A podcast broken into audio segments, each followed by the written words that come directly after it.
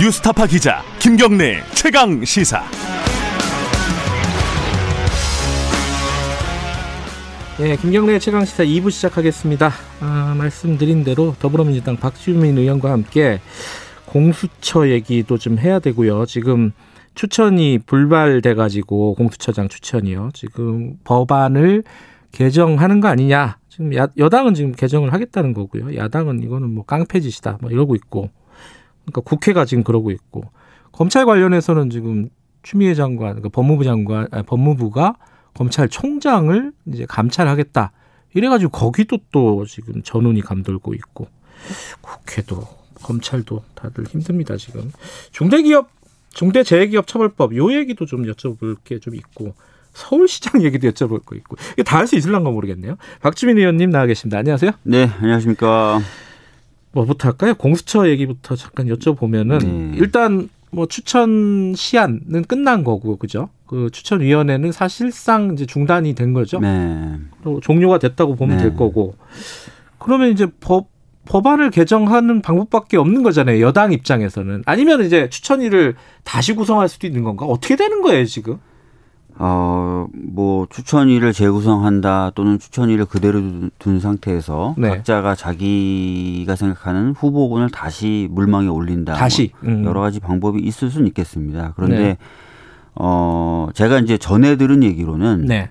야당 쪽 추천위원회 입장은, 어, 본인들이 추천한 사람들 외에는 전혀 가능성이 없는 것처럼 태도를 보였다는 거예요. 음, 요번에 이제 두명 추천한 네. 그 사람들 말고는 그래서 음, 그러면 사실상 이제 안 되는 거지 않습니까? 음, 뭐이 얘기는 저도 전해 들은 거라서 좀 더 정확히 확, 확인해 봐야 되겠지만요.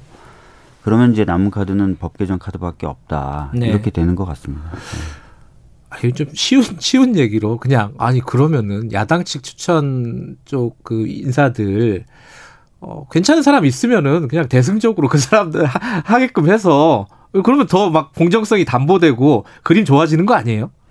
그렇게는 안 되는 거예요? 보세요. 뭐 추천위원회 내부에서 음. 어떤 논의가 이루어졌고 구체적으로 이런 것들은 뭐 음. 밖으로도 안 알려져 있고 저도 잘 모릅니다. 네. 어 근데 이제 논의 과정에서 잘 합의가 안 되다 보니까 아마 이제 변협 네. 회장이 그러면 야당 여당 다 빼고 아. 변협하고 대법원 쪽에서 추천하는 사람 공정하고 음. 중립적일 테니까 해보자라는 제안도 있었던 것 같아요. 그것도 안 그것도 아마 거예요? 안 됐던 것 같습니다. 아하.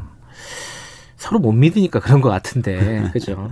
자, 그럼 어쨌든 간에, 그럼 이것도 안 되고 저것도 안 되고, 그러면은 공수처가 아예 안 되는 거잖아요. 뭐 장이 있어야지 뭐가를 하는데, 네. 네. 그러면 이제 법안을 바꾼다. 이거 실제로 진행을 하십니까? 어제 신동근 어, 의원께서는 네. 뭐 한다. 12월 2일까지. 어제 저희가 그 법사위원들이 예. 더불어민주당 소속 법사위원들 기자회견도 했고요. 네. 어, 이 상태로라면 법 개정에 나설 수밖에 없다라고 음. 선언을 했고요. 네. 25일 날 지금 25일. 어, 관련된 음. 법안 소위가 예정되어 있습니다. 수요일이 다음 주 수요일이네요. 예, 25일 날 관련된 법 논의를 시작할 음. 것 같습니다.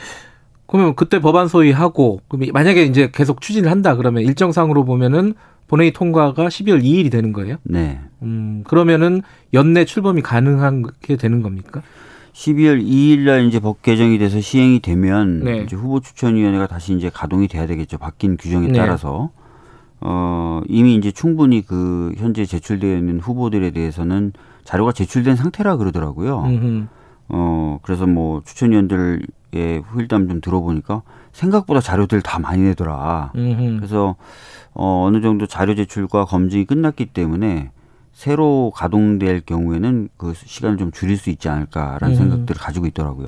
네. 그러면 이제 만약에 법이 개정되면 그게 법이 개정된다는 게 일곱 명 중에 지금 여섯 명이 찬성해야지 되는 건데 그걸 다섯 명으로 바꾼다는 거 아니에요? 쉽게 말하면은. 뭐 그런 식이 되겠죠. 예.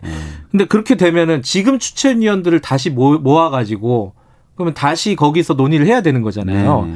그럼 야당은 당연히 거기 협조 안 할 거 아닙니까? 음. 추천위원 뭐 추천도 안 할 거고 그죠? 이거 뭐 어떻게 되는 거예요? 그럼 뭐 또안 그런- 되는 거 아니에요? 그런 방법으로 만약에 또 야당이 대응을 할 수도 네. 있기 때문에 아마 그런 것까지 포함해서 아법 개정 법에다가 논의할 때는 좀 논의가 진행돼야 될 필요가 있습니다. 근데 이거는 이제 여당 입장에서 부담스러운 부분이 있잖아요. 분명히 약속이 있었고 야당의 비토권을 보장을 해주겠다. 물론 그 비토권의 수준이 어디까지인가 이거는 조금 생각이 다르겠지만은 애초에 그 비토권을 주장해서 야당이 싫어하면 안 되는 거다라고 처음 패스트트랙 올라갈 때도 얘기를 했던 건데 지금 말을 결과적으로는 뒤집는 게 돼버리는 거니까 정치적인 부담 같은 것들이 있고 첫 번째가 그고 두 번째는 그 공수처가 공정하다는 게 여야가 다 합의해서 만든다는 게 이제 중요한 부분이었는데 야당 빼고 가는 거잖아요 결국은 이, 이 부분에 대한 부담 어떻게 보세요? 우선 이제 비토권 제도를 뒀을 때 네. 저희들이 내세웠던 것은 이 비토권이 공정하고 독립적인 수사를 할 수 있는 처장을 뽑을 수 있는 장치다. 네. 근데 이것이 이제 악용이 돼서 아예 공수처 자체를 출범 못 시키는 네. 또는 지연시키는 제도로 쓰인다. 그렇다면 이거는 아까 말씀드렸던 원래 비토권의 취지에서 벗어난 음. 제도의 오용 남용이거든요. 네. 저희들이 이제 비토권 얘기를 했을 때도 야당에서도 뭐라고 심지어 얘기했냐면 아니, 우리들이 이 비토권을 그러면 뭐 어, 출범을 못 시키게 하거나 이렇게 할 수도 없기 때문에 이 비토권 사실 무용하다라고 자기네들이 얘기를 했었거든요.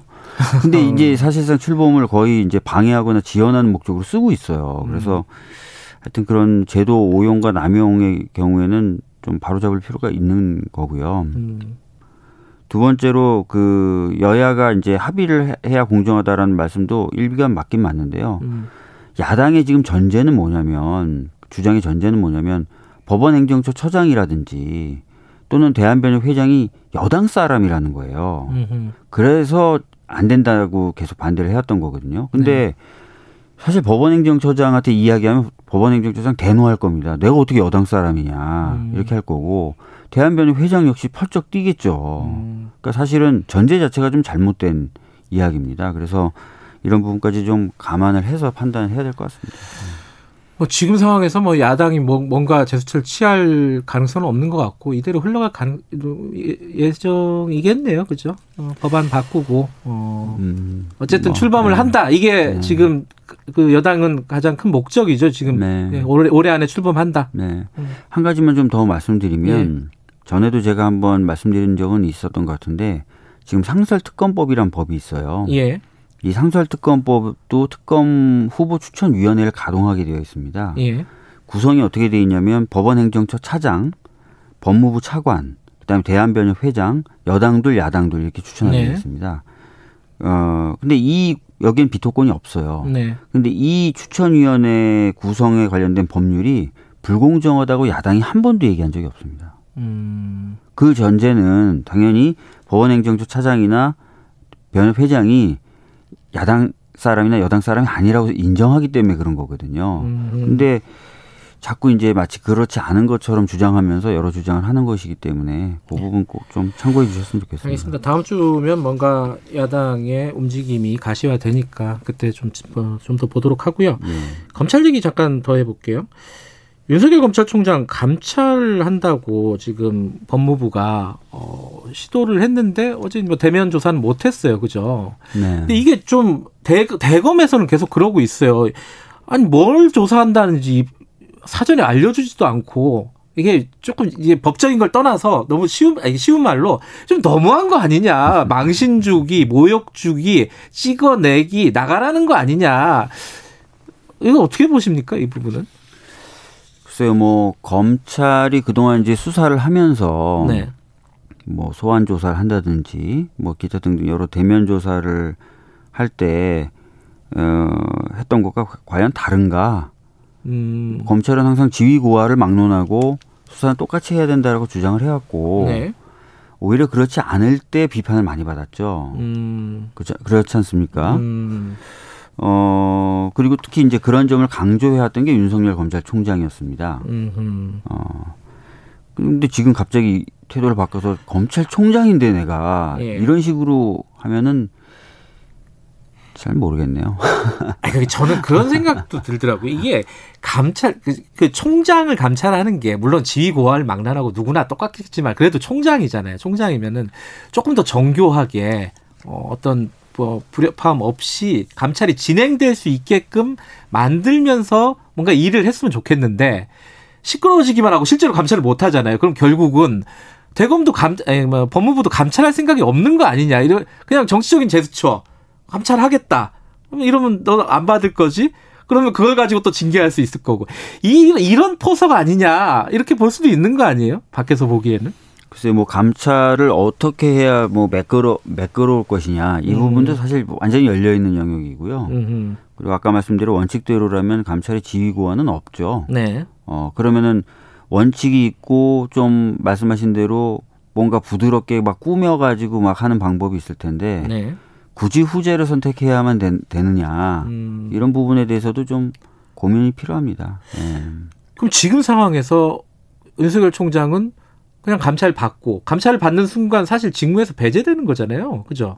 감찰을 어, 받는 영역이 있고 역할이 예. 있고 그 부분이 있는 거지 않습니까? 예. 근데 그 부분에 대해서는 거의 대부분 어, 수사지휘를 통해서 지금 이미 뒤에 빠져 있으라고 한 거죠. 예를 들어서 예. 뭐 장모나 처에 관련된 사건 당연히 뭐 검, 검사 윤리 강령에 따라서 뒤에 빠져 있어야 되는데 아무 조치도 안 해서 음흠. 뒤에 빠져 있으라고 수사지휘를 받은 거고요. 예. 뭐 그런 부분에 있어서야 뭐 당연히 음. 빠져 있는 거니까요. 근데 예. 그 검찰의 수장이 법무부에 감찰을 받게 되는 순간 어 이게 제대로 된 업무 수행, 직무 수행을 할 수 있겠느냐. 그래서 사실 나가라는 뜻 아니냐. 이렇게 받아들이는 거잖아요, 대검 입장은. 아니, 수사지를 통해서 일정 네. 부분 이미 뭐 그 사건에선 뒤에 물러나 있어도 지금 잘 하고 계시고 심지어 뭐 정치하겠다는 말씀까지 하시면서 뭐 아, 하겠다고는 안 했죠. 뭐. 그냥 열어놨지 뭐 하겠다고는 안 했죠. 뭐 그런 것까지 막 그렇게 고민해 주실 필요는 없을 것 같습니다. 음. 네. 그러면 지금 최선의 방법은 감찰을 떳떳하게 받아라 이런 뜻이세요? 지금 박주민 의원께서는? 그러면 감찰을 안 받으면 어떻게 되는 겁니까? 안 받으면 뭐 네. 징계하겠죠 아마 법무부에서 그죠? 그래서 감찰이 필요한 부분은 감찰을 받는 것이 좀 맞다고 생각을 음. 하고요. 네. 그래서 아마 그런 절차로 조정이 돼서 감찰이 진행될 거라고 봅니다. 만약에 안 되면은 어 저는 안 될 가능성도 일부 있다고 보는데 그러면은 까지 이제 수사지가 예. 이루어졌었던 과정을 보면은 예. 이제 윤석열 총장이 자신의 어떤 입장을 내세우다가도 예. 결국 수사지를 다 수용하는 형식으로 갔거든요. 예. 어 그런 식으로 가지 않을까 싶습니다. 지금 감찰을 하겠다는 내용을 잠깐 보면은 뭐 라임 옵티머스도 있고 네. 뭐 언론 사주들 만난 거 중앙지검 네. 시절에 라임 옵티머스는 조금 더 이제 들여다봐야 될 부분이 있는 것 같은데 언론 사주들을 만난 것이 사실이라면은 어, 지금 상황에서 뭐 사실 가능성이 높은 것 같은데 부인을 안 했죠. 예. 네. 사실이라면 그거는 예를 들어 징계 사유가 된다고 보세요? 검찰총장으로서 아시, 아시다시피 지금 그 검사들의 행동 윤리 강령을 보면 네. 사건 관계자인가 회합하면 안 되게 돼 있습니다. 음. 근데 그 당시 이제 서울중앙지검장 시절이었죠. 네. 어, 양쪽 언론사와 관련된 사건이 다수 서울중앙지검에 있었습니다. 하나는 중앙이고 하나는 조, 선이죠 네. 그죠? 그렇기 네. 때문에 만나면 안 되는 거였죠. 예. 그래서 이제 국정감사장에서 제가 질문했을 때도 어, 만났다는 사실 부인은 못하면서 반박으로 아, 그 당시 뭐 사건이나 이런 게 있었냐라고 음. 오히려 저한테 되물었고 네. 제가 이렇게 보여주자 이제 대답을 못하는 모습이 잠깐 음. 이제 나왔었지 않습니까? 음흠. 그럼 이제 원칙대로 이제 판단해야 될 부분이 있는 거죠. 음. 네. 어쨌든 지금 되게 시끄러운 지 오래됐어요. 윤석열 총장하고 추미애 법무부 장관하고 누가 잘했든 잘못했든 어쨌든 피곤한 것 같아요. 어느 쪽을 지지하든 간에. 지지 안 한 사람들이 꽤 있을 텐데 그 사람들은 더 피곤하겠죠. 이거 어떻게 좀 해결될 방법이 없습니까? 계속 이 상태로 한 명 나갈 때까지 계속 가는 겁니까? 그, 이 지금 최근에 벌어지고 있는 일들에 대해서 굉장히 이제 그 혼란 또는 소란, 뭐 피곤 이렇게 표현하시는 음. 분들이 있어요. 과거에 없었던 일이기 때문에 그렇기도 하고요. 네. 근데 과거에 왜 없었냐 보면은 사실은 청와대 민정수석부터 시작해서 법무부 장관, 검찰총장이 사실 한 식구였죠. 네. 완전히 같이 어, 한 몸처럼 움직였었고 뭐 내부적 분란이나 이런 소란이 있을 필요가 없었죠. 네. 지금은 이제 사실은 그런 것과 굉장히 많이 다른 어, 문화와 분위기 네. 또 시스템이 가동되고 있는 겁니다. 어, 검찰 식구가 아닌 법무부 장관 또 음. 검찰 출신이 아닌 민정수석 음흠. 그래서 뭐 물밑에서의 지시나 이런 건 없고 어, 꼭 지시를 해야 될 경우에는 공개적으로 공식적으로 음. 법에 따라서 이루어지고 있습니다.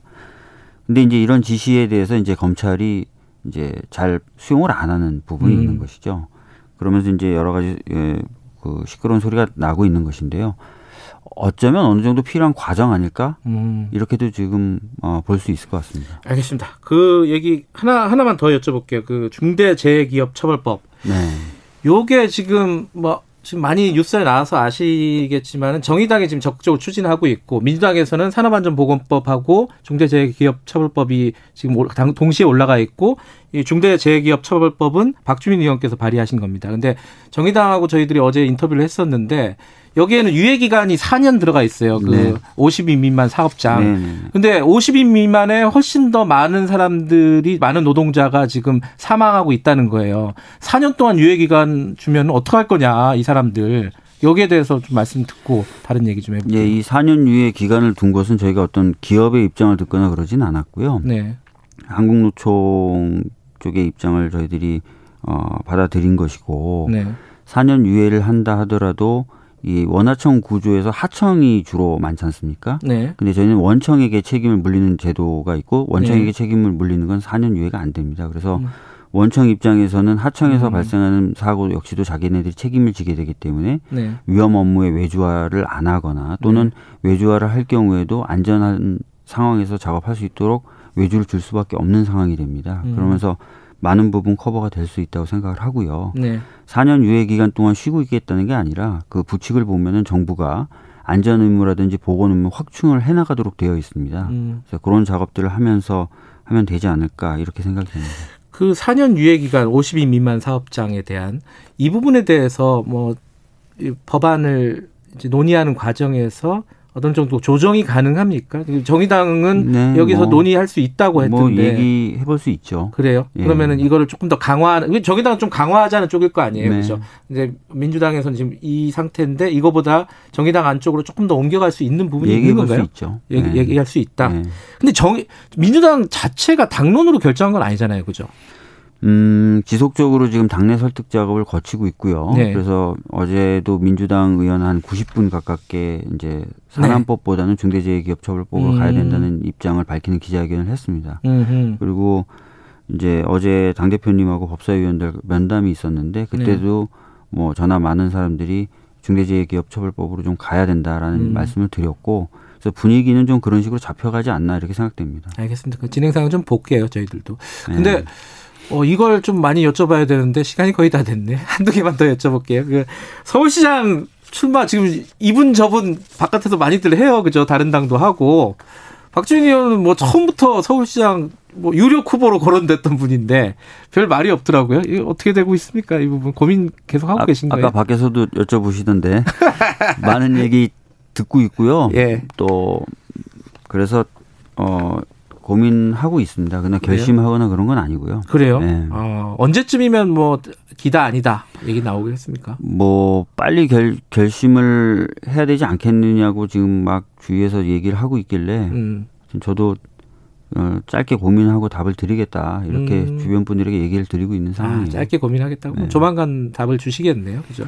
그 고민하신다고 피곤하셨나? 오늘 엄청 피곤해 보이세요 요새. 그건, 그건 아니고요. 네. 요즘에 제가 이제 그 사참위법 개정안 네. 세월호 관련된 그다음에 이제 중대재해기업처벌법 음. 관련된 거 또 모자보건법 딱지제 음. 관련된 그다음 평등법 차별금지법 아. 여러 가지 이슈에 좀 관여돼 가지고 작업을 하고 있어요. 네. 그래서 계속 의원들 만나고 설득하고 이야기하느라고 좀 나름 진이 빠지고 있습니다. 민주당이 네. 너무 한 사람한테 일을 많이 시키는 거 아니에요? 아 근데 그 어제 전세 관련된 대책 나왔잖아요. 네. 서울시장이 만약에 나오시게 된다면은 부동산이 요번에 가장 큰 아마 쟁점이 될 가능성이 높아요. 그죠? 네. 어떻게 평가하십니까? 지금 정부 대책. 이거 좀 미봉책 아니냐? 영끌 했는데 모아봤자 이거밖에 안 되는 거냐? 뭔가 조금 근본적인 대책 마련해야 되는 거 아니냐? 이제 뭐 조금 안 좋게 보는 쪽에서는 이렇게 보고 있습니다. 어떻게 보세요? 어, 좀 더 이제 공격적인 공급을 해야 되는 건 맞습니다. 그런데 음. 이제 지금 당장 어떻게 할 것이냐고 음. 할때 공급이라는 건 아시다시피 결정을 해도 3년 짧게는 음. 길게는 5년이 있어야 실질적으로 그 물량이 시장에 나옵니다. 네. 아, 그래서 공격적인 공급을 한다고 하더라도 당장의 문제를 어떻게 할 것인가에 대해서 고민이 있을 수밖에 없어요. 음. 그래서 여러모로 국리를 한 대책이라고 생각합니다. 근데 음. 장기적으로 이제 공급을 어떻게 하겠다는 것도 좀 비전을 제시하고 거기에 정책적 음. 의지를 좀 심어야 될 필요는 있다고 봅니다. 알겠습니다. 그런 여러 가지 비전, 서울시에 대한 비전 이건 나중에 출마 선언하면 저희들이 한번 더 모시도록 하겠습니다. 오늘 여기까지 드릴게요. 고맙습니다. 예, 감사합니다. 더불어민주당 박주민 의원이었습니다.